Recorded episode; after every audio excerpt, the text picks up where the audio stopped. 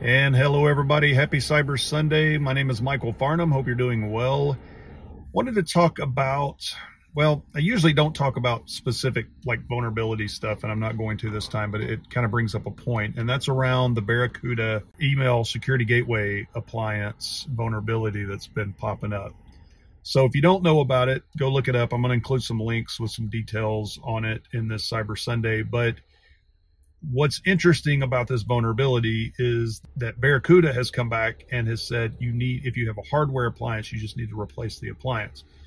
And essentially, what has happened is the group that's going after it, after them with this vulnerability, has managed to every time they've patched something, done something, they've managed to rework it, maintain persistence to a point where they just can't patch the physical appliance or any of the appliances. I mean, it, obviously it's easier to replace a virtual appliance than it is a, a physical appliance but they've just the group the apt group has just been able to maintain persistent persistence in those devices and barracuda is like you just need to replace the device so i'm setting that up because it's interesting it's just brought up some thoughts in my head on how to approach these type of things and what these things can lead to so there's another article that I'm going to include in here, I think it's from Rapid 7 Research, where they conclude that they're, at least based on what they're able to find on the internet, there's around 11,000 of those appliances on the internet. And 11,000 is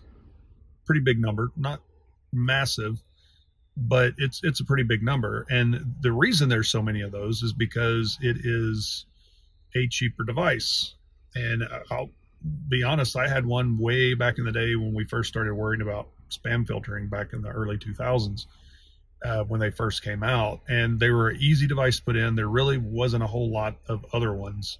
Now you've got a whole lot of other devices out there, and a lot of companies who've come out, like you know Proofpoint and others, uh, Mimecast to name a few, who started you know being more um, heavy ESGs, more feature rich, better just better features all the way around. But Barracuda maintains its popularity in a lot of ways because it is a cheaper device. And you got a lot of companies who need a device like that, need to be able to put it in their network that's a little bit cheaper.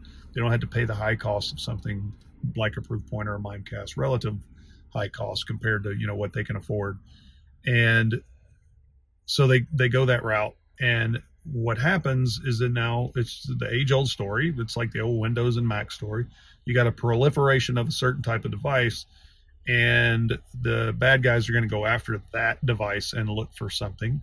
You can argue that a device like that, because it's cheaper, maybe there's a little less rigor put in the development process. I'm not saying that about Barracuda. I'm just saying that's probably, or that could be something that's there uh, because you got to think there are a ton of Proofpoint, ton of Mimecast, other devices out there as well that I've never seen this level where you've got to like replace a device because it's able to get persistence. They've all had vulnerabilities.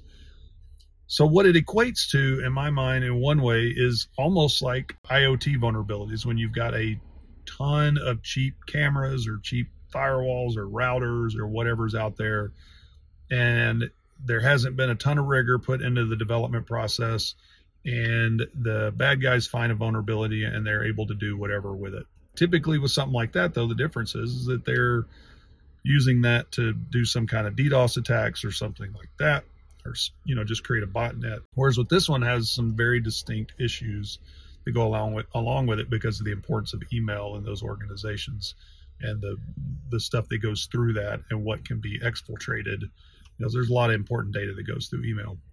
So that's one thing I was thinking of. It's like this this almost equates to a an IoT type style event with a mass vulnerability. And second, it makes me think you need to start thinking about how you're approaching this if you are an SMB and you've got a device like this. Do you want to keep deploying a device like this in your network? Do you want to be the person who is managing it?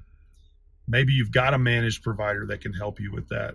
Now, if you've got a managed provider that uses Barracuda as the device, then you're you're kind of in trouble. But anyway, it just brought up some some thoughts in my head of how do you need to approach something like this if you're an SMB?